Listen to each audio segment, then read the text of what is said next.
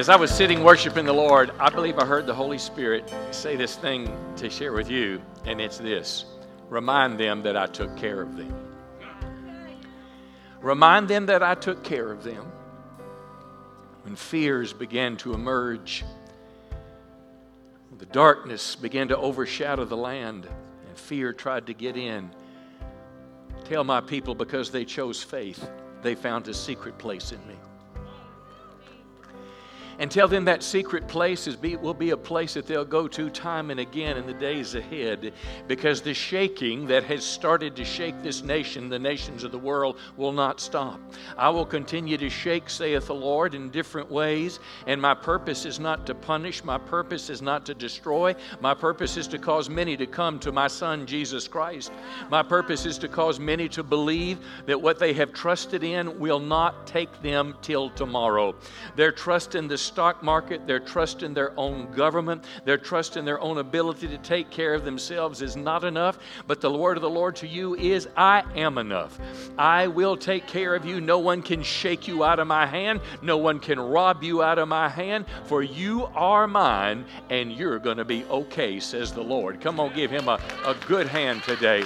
He is worthy of our praise. Oh, I've missed you.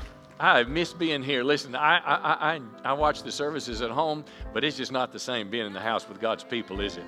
It is just no way. Hey, how about an air hug today? Come on now, give me an air hug today. Praise the Lord, praise the Lord. Ladies, I can't hug that way. Let me hug you like this. Praise the Lord. God bless you. Tell your neighbor that you are glad they're here and you may be seated. Well, praise God. I think you look a little better than the last time I saw you. It has been a while, praise the Lord. Let me just say thanks for being here. I want to say thank you too for honoring our request for this whole social distancing thing. Uh, you know, I'm like you, I read stuff about it, and I wonder if any of the things they're trying to do are any help at all. But yet, I'm doing my best as a pastor to support uh, our, our governor in Texas is a dedicated Christian man and uh, he has valued the church and uh, i don't want the church to be any source or place where viruses are easily contaminated or whatever the case may be but i appreciate you going along with us for a season and uh, pretty soon i think we'll be back to normal having kids church and everything else. Because we are we're not having kids church our service is going to be about an hour. So uh, anyway kids i am glad you're here. I want all the kids that are here today. If you're under 12 i want you to say praise the lord real loud Come on, one more time. We, let's give those kids a big hand. We're glad that you're here with us today. Hey, turn your Bibles, Acts chapter 2. Acts chapter 2. Today on the Jewish calendar, we are celebrating the day or the feast of Pentecost. Uh, Pentecost historically was called the Feast of Harvest. It was the, called the Day of First Fruits, and it was celebrating their grain harvest when the farmers would plant their crops and it would come in, they would give God thanks, just like we do when we uh, eat lunch, we go to dinner, wherever we are. The first thing we do before we eat is we what? We say grace. We thank God. It is our thanksgiving for God's provision. But Pentecost in Acts chapter 2 changed. The emphasis ceased to be on the harvest of material grain and food, and it began to be on the harvest of souls, of people coming to Christ to read a verse or two. Acts chapter 2, on the day of Pentecost, which we are celebrating this weekend, all the believers were in one place. And suddenly there was a sound. Now, let me remind you this. This was shortly after the crucifixion and resurrection of Jesus. The same Jews that killed Jesus were still there. These same early Christians were on a mission from God, just like Jesus had handed off the mission to them.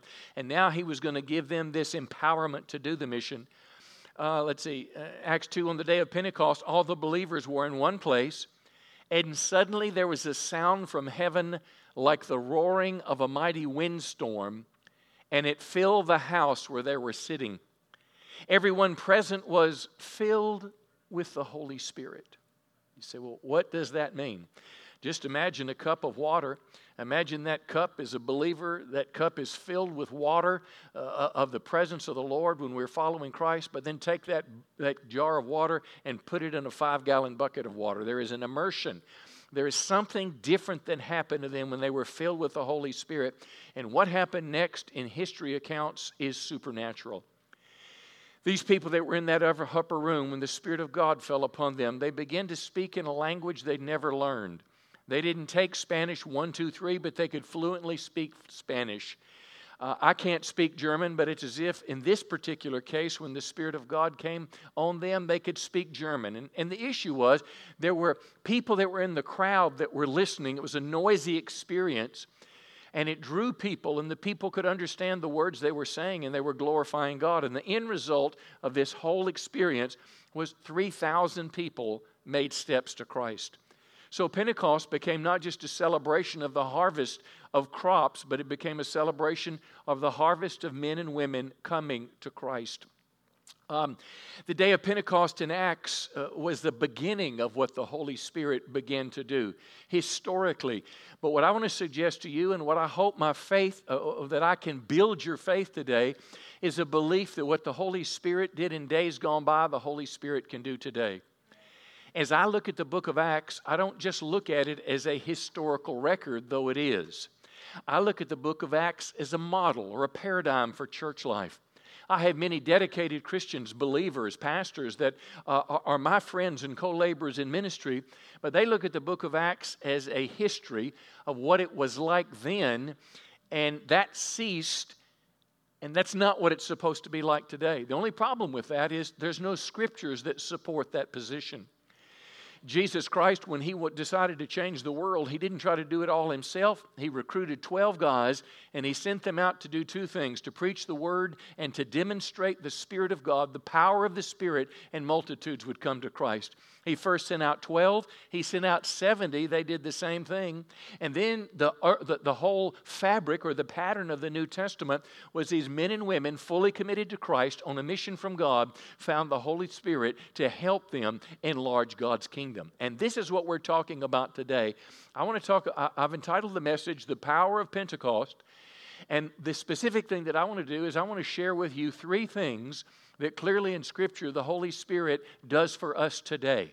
And it is my hope that we'll, it will activate your faith and it will cause you to believe that what we read in the Bible could happen in our lives today. Somebody say, Praise the Lord. Praise the Lord. Yeah.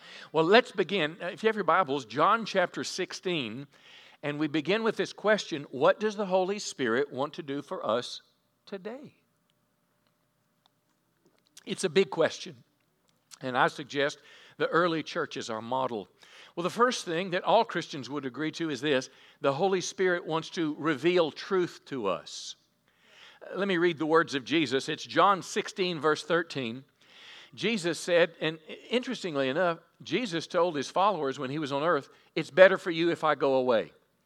And they were a bit shocked. And of course, Jesus, they said, Why? And Jesus said, in essence, Well, look, I'm one, one man, as it were, the God man inhabiting a body. I can only be in one place at a time. But Jesus said, When the Holy Spirit comes, He will come to all of you in a way that I've not yet done. It's kind of like uh, oxygen in the air. There are O2 molecules throughout the planet. Well, Jesus was one person, yet the Holy Spirit's like that oxygen. He can be everywhere all the time. He can have an intimate relationship with believers, and his presence can be revealed when we gather as the church. Jesus said in John 16, when the Spirit of truth comes, and you say this with me, he will. See, I want you to say it. Guide you into all truth. In other words, the Holy Spirit will help me to sift through my feelings, what I hear on, this, on the news, what I've been taught in a secular school, even my desires sometimes. The Holy Spirit will filter through this and declare truth to me. Now, I'm going to give you a definition of truth. Um, it's from Bible dictionaries, it's from, uh, it's from commentaries, and I've kind of massaged it a little bit to simplify it to say this Truth is simply the facts and realities of life that are centered in Jesus Christ in the Bible. Let me say it again truth are the facts and the realities of life that are centered in Jesus Christ in the Bible. The world we live in today doesn't believe in truth. Certainly, they don't believe in an absolute truth that applies to people of all ages and all times, but the Bible teaches so. The world tries to find truth through personal exploration. They try to find it through science. They try to find it through reasons, through psychology, through the majority, through experts. But truth is found for, for, truth is found in the person of Jesus Christ. It is found for us in the Scripture, and it's revealed in the world. Uh, the world does not believe in truth. For example, about marriage. When you look in the Bible about marriage, the Bible teaches that marriage is the covenant commitment between a man and a woman. They'll leave mom and dad, they'll form a new family, and they'll have children. That's what a marriage and a family is. Our world has a different definition today. The world believes differently about gender. In our world, uh, the Bible teaches us that you're created male or female. But the world tells us that their, their reality is that you can create your own gender. And they literally give us dozens and dozens of ideas. Well, this is not truth. Uh, the origins of the universe. Uh, some believe that the earth is, the universe is uh, pre existing and self sustaining. Uh, others believe there was a big bang. the Bible teaches that God created the heavens and the earth. See, so as we search for truth, the Holy Spirit will guide us in the process, but it's not just for theology, it's not just for, for facts, it is for living life and making decisions every day. Let me give you an illustration. We observed something terrible this week in America. We watched a police officer try to control a man and would not take his foot off his neck, and the man died. And it has exploded across America. There's riots that are happening everywhere. And I want to suggest to you there's an absence of truth in what happened and what is happening around the world. Let me give you an example. Uh, what if, let's say I'm 20 years old um, and I'm enraged about what happened, and I'm enraged to the degree that I want revenge I want vengeance. I want to get even. Someone hurt someone that I identify with, so I'm going to hurt them back. And that's the way that I feel, and the music that I've listened to, and the songs that I've listened to, and the, and the people on the internet that I've listened to are fostering this hatred in me. They're fostering rage in me. They are telling me that revenge and vengeance are all okay. But there happens to be, let's say, I'm a believer, I'm a Christian. Well, let's say I'm 20 years old. I get in the car with my buddies. We're going to go out and do the town tonight. When I get in the car, I notice there's several guns that are there. I notice there's a can of gasoline, and I say, well, What's going up, man? And uh, what's going on? And they say, Man, we're going to go shoot a cop today. We're going to go burn something down. We're going to get even. Well, it just happens that this young man was a Christian. Now, I'm making this up. This, this is not a true story, but I'm going to tell you how truth works. This young man was a Christian. And he read in his Bible just that very morning from Romans chapter 12. And Romans 12 tells us that we shouldn't seek vengeance. Romans 12 tells us it's not our responsibility to avenge, but it is God's responsibility. And something clicks on his heart. He, he, he remembers and he begins to think these things as the Holy Spirit is bringing truth to his remembrance. It talks about returning evil, returning good for evil. Don't return evil for evil. And he looks at his buddies and he said, You know, I can't go with you. And he says, Take me home. You see, truth in a situation that was terrible can lead us in a right pathway. Now, what we have is violence is erupting across the nation. Not only one person has been murdered, now many people are being killed, and violence is happening everywhere, none of which is rooted in the Bible. I cannot find in Jesus Christ advocating violence as a mean to solve problems. If this same young boy was to go home and begin to seek God and he wants to do something about it, I believe the Holy Spirit will show us what we can do and what actions we can take, how to preserve justice in our society. Come on. I mean, the Bible teaches justice. I many know the evildoer is supposed to be punished in the Bible. How many know there is right and wrong? We do live in civil law. Well, guess what? The Holy Spirit wants to operate in all of this. So when I tell you that the Holy Spirit wants to guide us into truth, I'm not just talking about a belief system, I'm not just talking about a theology. I'm talking about how to live everyday life and how to deal with the circumstances and problems that are around us. The Holy Spirit will guide us into truth. Come on, give the Lord a good, a good hand today. Acts chapter 16, this one excites me. The Holy Spirit wants to guide us supernaturally. Now, when you're going somewhere, how many know the first thing we do today, uh, years ago, uh, we used a map? How many actually still have a map in your car? Anybody? you know what? You're going to laugh. We're all kind of a little older here that have a map. Uh, my mother's friend came to uh, to visit her, and she was headed out to Wichita. And she dropped mom off at my house, and she said, "I want to see a map. I just want to visually see where I'm going. I've got this stupid thing on my phone, but I don't always trust it." And I showed her a map, and I kind of she said, "Well, now I know. I now have a good idea where I'm going." Um, well, when we seek guidance today, we just dial in the GPS. I want to suggest to you there is an inner guidance system. The Spirit of God that lives inside us wants to guide us supernaturally on our mission in life. Let me, let's read this together. Acts chapter 16, verse 6. Paul and Silas are traveling through the area of Phrygia and Galatia because the Holy Spirit had prevented them from preaching the word in Asia at that time. Let me draw you a little map first. I, I forgot, should have had one on the screen, but I forgot. So uh, let me help you out here. This is the Mediterranean Sea. Are you with me? This is Spain. This is Israel. And here's these guys, they're going up here preaching. What they want to do is they want to trend this away, which is toward India and Asia. But what the Holy Spirit's going to say is, I want you to go this way, which is west. Punch your neighbor and say, Not bad geography there for a preacher. But anyway, so they're trying to go up and they want to go through Phrygia and Galatia. But notice what it said the Holy Spirit prevented them. Now, how did he do that? Is it just possible that the same thing could happen today? That I was, I don't know what, planning my day, but the Holy Spirit prevented me from doing my shopping in the morning?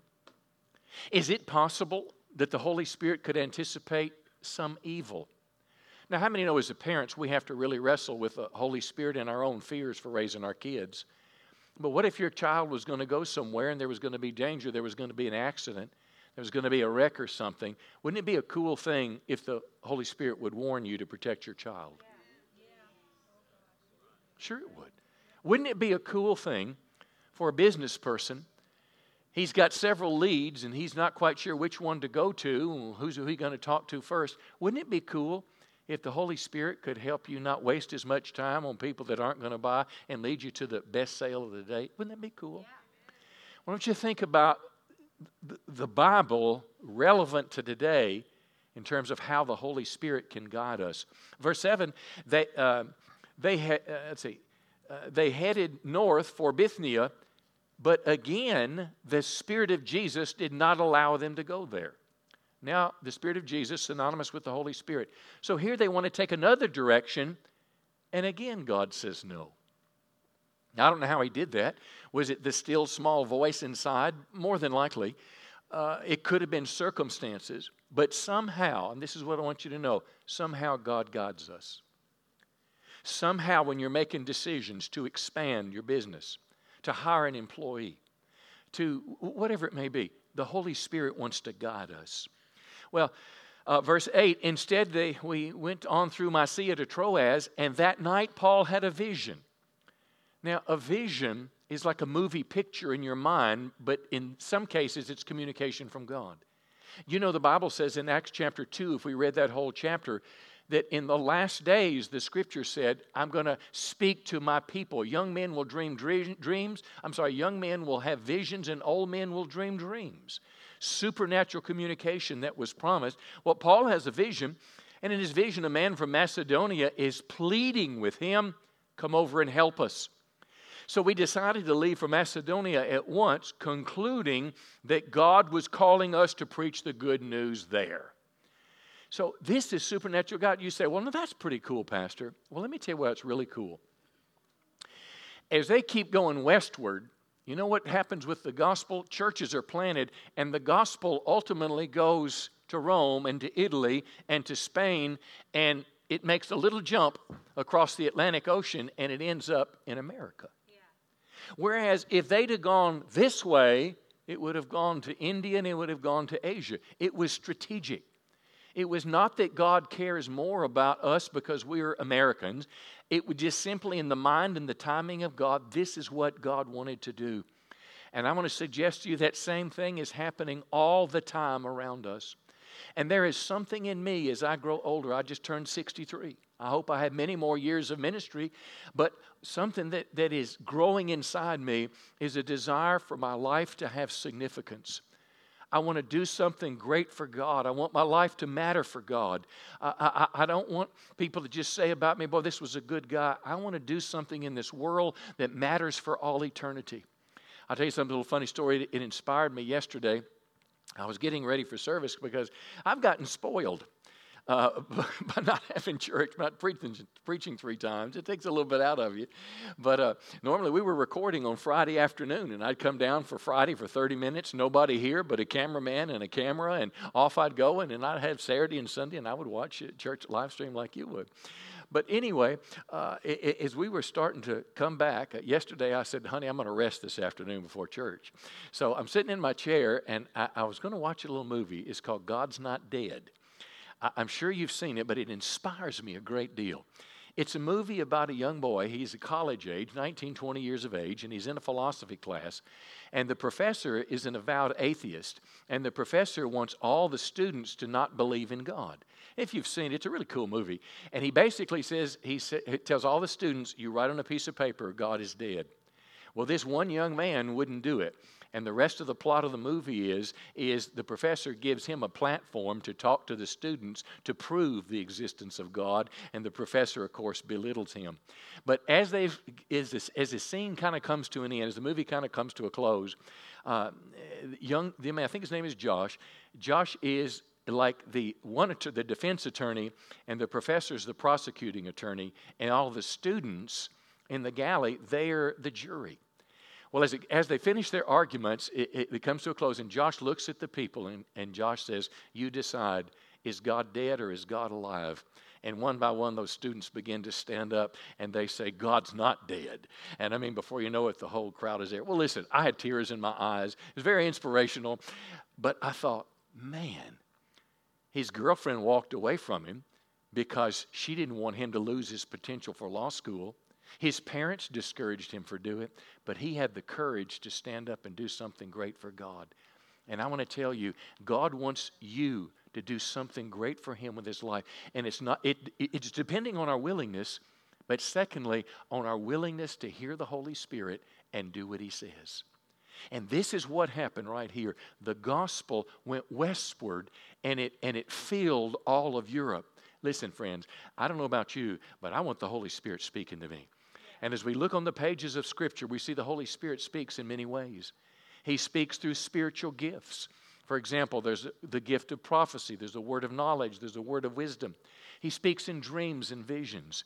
He speaks certainly through quickening of the scripture when the written logos becomes a rhema and it lives in our, in, in our lives. God speaks to us. But the key thing is when He speaks, we want to obey because there's significance on the other side. The Holy Spirit wants to lead us. Come on, give him a big hand today. He's worthy of praise. Let me give you one more. Look at Acts uh, chapter 13. If you're quick on your fingers, you can go to Acts 1 2. But the Holy Spirit wants to give us spiritual power to be witnesses for Christ. Spiritual power to be witnesses for Christ. You say, well, how do you know that, Pastor? I'm glad you asked. You remember before the day of Pentecost, in Acts chapter 1, verse 8, listen to what Jesus said. Jesus said, You'll receive power when the Holy Spirit comes upon you. Say this with me, and you will be my witnesses, telling people about me everywhere. In other words, what Jesus said, you need more than just a good sermon, you need more than lights and screens and videos. You need the work of the Holy Spirit in what you're doing if you want to see transformation in people's lives. Let's read one example of this Acts 13. And this is very graphic and strong, but the whole book of Acts is about willing believers who were filled with the Holy Spirit and they changed the world. Let me say that again. Willing believers filled with the Holy Spirit changed the world. Acts chapter 13 Barnabas and Saul, known as Paul, were sent out by the Holy Spirit. Now, how many know it's great to do ministry, but you don't just leave on your own? They were sent out by the body of believers. They were prayer, had hands laid on them, there was prophecy. They're sent out by the Holy Spirit. Now, listen to the story. They sailed for the Isle of Cyprus. Cyprus is kind of like right here. More geography. They, uh, they sailed to the Isle of Cyprus, and I want you to listen to this. They reached Paphos, that was a city, where they met a Jewish sorcerer, a false prophet named Bar Jesus. He attached himself to the governor, Sergius Paulus. Now let's get real with this. Here we have a man that's influenced by demonic activity. He's in a position of power, and he wants to, and he is influencing the government official. Now, this is something that's become so real to me in this corona crisis. Listen, there's a lot of evil out in the world. I believe when this started, there was a genuineness, that there was an expectation that this was a pandemic that could destroy millions of lives, and we needed to take some serious steps to do it. Now, we found out since that prediction that most of those early predictions were wrong, and in many cases, we were just lied to. And what we've seen now, now listen, how many know any death is bad? To have gone over 100,000, that's a terrible scourge. But listen, what we're seeing now across the world is we're seeing governments that want more power to be able to control people. It's easy now. This was almost like a trial run for the Antichrist. When the Antichrist comes and takes the world and makes people do what we want to do. I was deeply disappointed in our Supreme Court this week. The head justice, John Roberts, uh, he sided with the liberal group of the court that basically said the government's right to control uh, the church during the pandemic uh, trumps the role of the church's freedom to gather for religious freedom. The government trumps the First Amendment, basically, is what our Supreme Court told us. Well, in a pandemic, maybe that works, but how about the next thing that comes around the pike? How about, how about something that is simply a matter of control and the government has more power? Now, I say all that, not just as an opinion to you, but to suggest to you there are people just like this false prophet that are trying to surround governors and presidents and decision makers and judges all around the world. Now, that person could have on a $2,000 suit and could have attended Harvard University and could have been a legal advisor. But Satan finds people that he wants to use to influence people in power. That's the scenario. Let's see what happens. Um, the governor invited Barnabas and Saul to visit him because he wanted to hear the word of God. But Elymas the sorcerer urged the governor to pay no attention. I want you to say this with me. He was trying to keep the governor from believing. How many believe Satan tries to do the same thing today? Sure, he does. Satan tries to do the same thing to stop people from believing today. Now, look at what happens, verse 9. Paul Here's the key phrase filled with the Holy Spirit. Paul was submitted to the Holy Spirit, but Paul had something different about him. He had a dynamic. He was like plugged into the power source, and God gave him a word of knowledge. Now, listen to this. He looked at the sorcerer in the eye and he said, You son of the devil, full of every sort of deceit and fraud, an enemy of all that is good.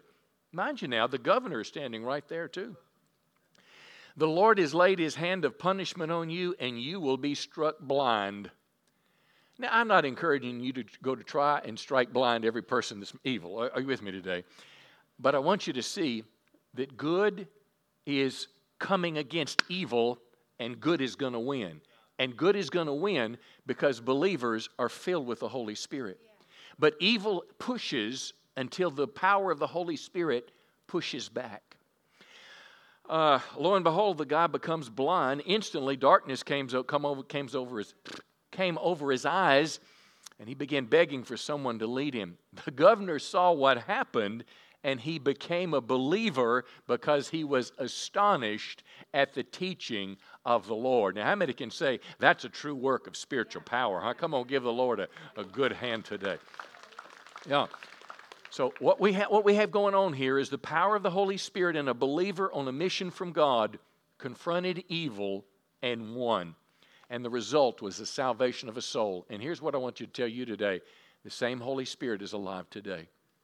The same Holy Spirit lives in you, and the same Holy Spirit lives in me. 1 Thessalonians chapter 1 says this The gospel came to you not simply with words, but also with yeah.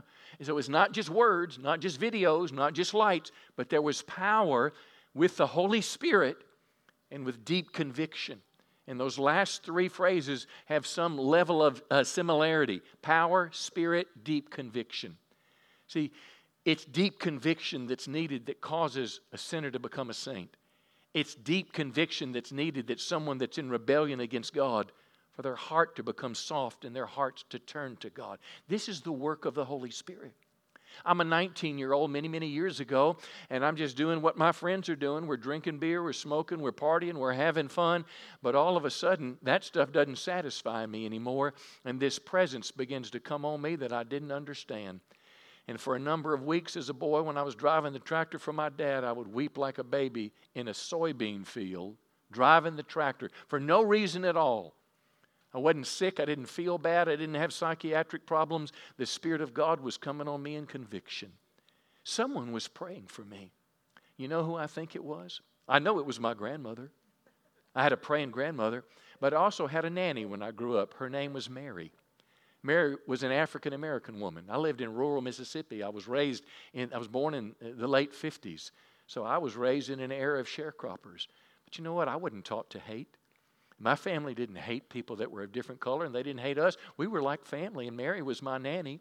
And when I went to see Mary one time, and I told her that I was, I'd become a Christian, I was going in the ministry. Now, think about this. She had diabetes and both legs cut off, and she was sitting on a couch. She almost jumped out of that couch and said, Oh, my baby, my baby, I knew God had his hand on your life. Somebody was praying for me, and that deep conviction fell on my life, and I said yes to Jesus, and I've never turned back. Well, my time's up today. But here's what I want to encourage you to do in these next few moments.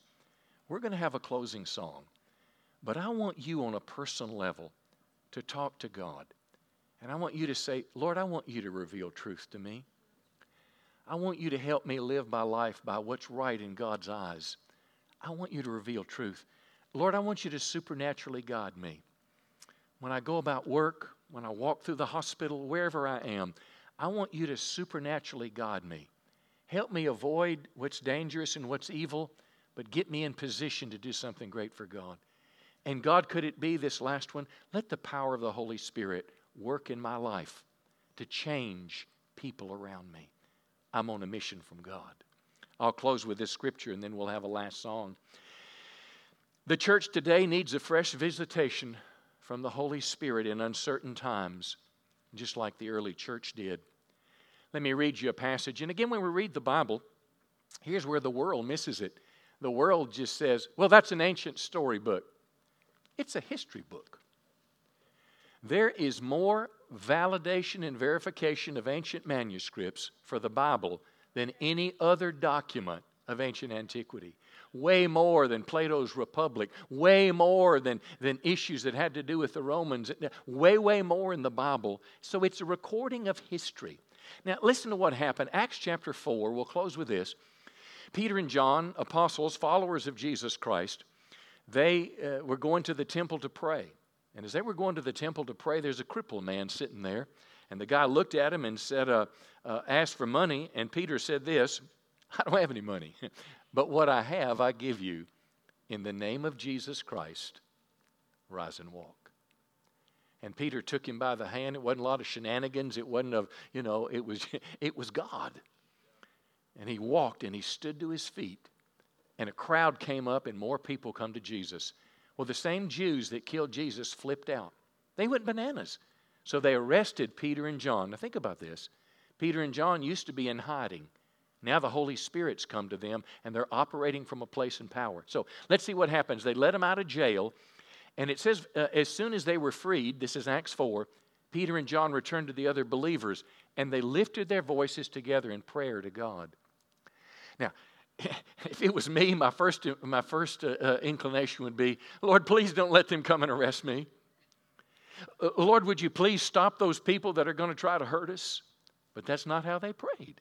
Listen to what they said stretch out your hand with healing power.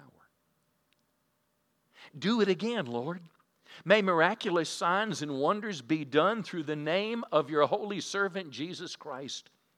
What were they doing? They were just, it's like, it's like getting on a ride at the fairgrounds. You know, the, seat is there, but you're not going to, nothing's going to happen until you climb the steps and get on it and get yourself buckled in. What they were saying is, Lord, we want to get in that Ferris wheel with you. We want to go and do these things. And after that, the meeting place shook and they were all what? I cannot fully tell you what that means. I understand what's called the baptism of the Holy Spirit, but the book of Ephesians tells us to be continually filled with the Spirit. The tense of that Greek verb suggests to be ye being filled, which means we're like cars. My wife told me uh, yesterday, she said, Honey, you've only got a quarter tank of gas. You got to stop and get a fill up. Well, how many know we need a Holy Ghost fill up regularly? We need God's presence in our life to come to us and empower us so we go do the work of the ministry. Listen to this. And then what did they do? They preached the word of God with great boldness. And that's what our mission is, Christian. Our mission is not just for God to help us have a happier, better life, that's a part of it, but our mission is out there in the world. And my prayer today is we go out in the world to do the work of God. This is Pentecost Sunday. I would even encourage you, maybe you want to go grab a bite of lunch today, like we'll do, but then come back. We've had people praying all day. Started at 7 this morning, it'll go through 7 at night. They've been praying upstairs this morning. Uh, uh, start and when this service is over, that door will be open and people will just come in. We'll have different people that lead it. Some will stay five minutes, some stay 15 minutes, an hour. But people are coming, and you know what we're coming to pray for? We're not, we're not praying for the coronavirus today. Today we're praying for God to pour out His Spirit on the nations of the world. You might want to join us. Praise the Lord. Thank God. I want you to stand to your feet today.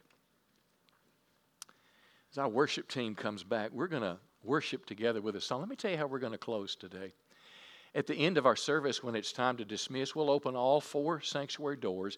And I want to ask you, do your best to kind of, you know, get a little space between you and the, the next person as you go out. Uh, if you want to stay in fellowship, you know, fellowship outside long as you like. But uh, if you want prayer, we're going to sing a song now, and then I'm going to pray, and then we'll dismiss. But if you want prayer after the dismissal, I want to encourage you to just sit down in your chair, and our prayer team will come to you. Uh, our prayer team, listen, would love to pray for you. If you would like for them to place their hand on you, they'll do that. If you're uncomfortable, you just tell them and they won't. But we believe in that biblical practice. But I'm going to ask that our prayer team come to the front right now. And maybe you're here today and you say, Pastor, I've got some real needs in my life. Prayer team, come on up to the front and just stand up front. Maybe you're here, you got some real needs in your life. Maybe here, people that you love and care about. They have some problems, they have some struggles, whatever it may be we'll pray for you. But the most important thing we'd like to pray for today is maybe you're here today and you say, Pastor, I'm just away from God. I don't know how I got here, but I'm away from God. And maybe in this service today, you've just been feeling God kind of tugging at your heart. Let me tell you what the devil does when the devil reminds you of sin. All the devil does is he wants to make you feel bad. The devil will even say things like, You've been so bad, you don't even deserve to come to church. That's not God. What Jesus does is he draws us. He didn't approve of our sin, it was our sin that sent him to the cross. But what he does is through the conviction of the Holy Spirit, it's like he's calling us to him. That's what was happening to me when I was 19. I didn't know it was happening. But I was in the summer, 19 years of age. I drive the tractor for my dad. I, I worked on a farm. And I was by myself. I think was 19 years old, by myself most of the day. Granddaddy would bring me lunch. I hate to say this, but I'll say it. I'd light up a little bit in the morning make the morning go a little better. After lunch, I'd light up a little bit more again. And after work was over, I'd light up a little more again. You say, why are you telling me that? Because it's truth because we try to hide our pain. We try to escape from it. We try to mask it. Some people try to hide their pain with money and things. Some people go after sex. Some people go after success. But we're all looking for something to fill the God shaped void in our heart that can only be filled when we surrender our life to Christ. And maybe right now you feel like I'm talking to you. Well, let me tell you what that is. That's not me. That's the Holy Spirit speaking through me, drawing you to Jesus.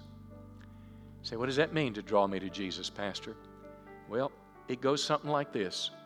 If that cross represents Jesus Christ and what he did, all of us are living our life this way. Some of us are pretty bad and evil in what we do. Some of us are pretty, you know, good, nice people. But bottom line is we're going our own way, doing our own thing. When we get in trouble, we look at God and say, Help us. And when He does, we keep going. But to be a Christian is to turn around, is to come before God.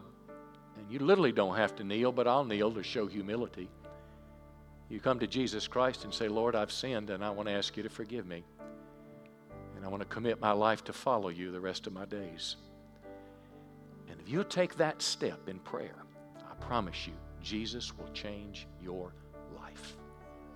Because there's not one of us in here that's too bad or has done anything so bad that Jesus can't forgive. Isn't that wonderful? So I'm going to ask you if you feel like I've been talking to you the last minute and you want to get your life right with God, when people start dismissing, you just stay in your chair.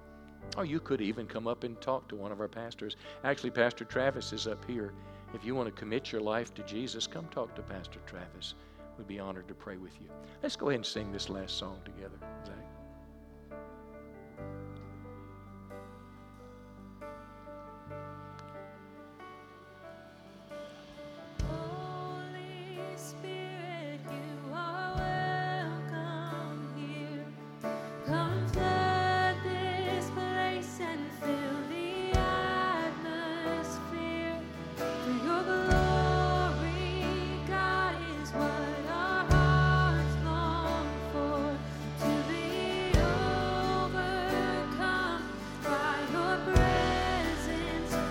Reach your hands out to heaven with me today. Let's sing it together. Holy Spirit, Holy Spirit, you're welcome here.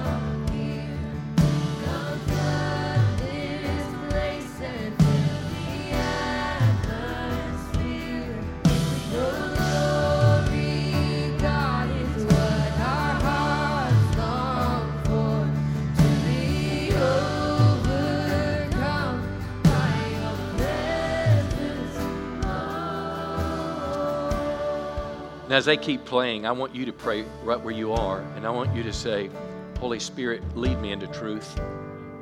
Just pray that right now. Holy Spirit, lead me into truth. Lord, help my life and my, help my life line up with the truth of your word. Pray this big one. Holy Spirit, guide me. I want today, for the rest of my life, I want you to guide me. Show me the pathway I'm supposed to walk in life supernaturally. And this last one, Lord, we ask you to fill us all with your Holy Spirit today so we can have power to be witnesses for Christ. Do this in a moment, Holy Spirit. Fill us, let your glory just shine upon us today, we pray. Just slip your hands to heaven and say, Lord, I want to be filled every day of my life. I don't want my tank to run on empty as a Christian. I want to be filled with the Spirit every day so I can do the works you've called me to do. In Jesus' name, amen. Praise the Lord. Hey, listen, wonderful to have you today. We'll, of course, Wednesday night we're doing our live stream still, and uh, we want you to be a part of that. And pretty soon we'll be doing it all live and everything just like it was.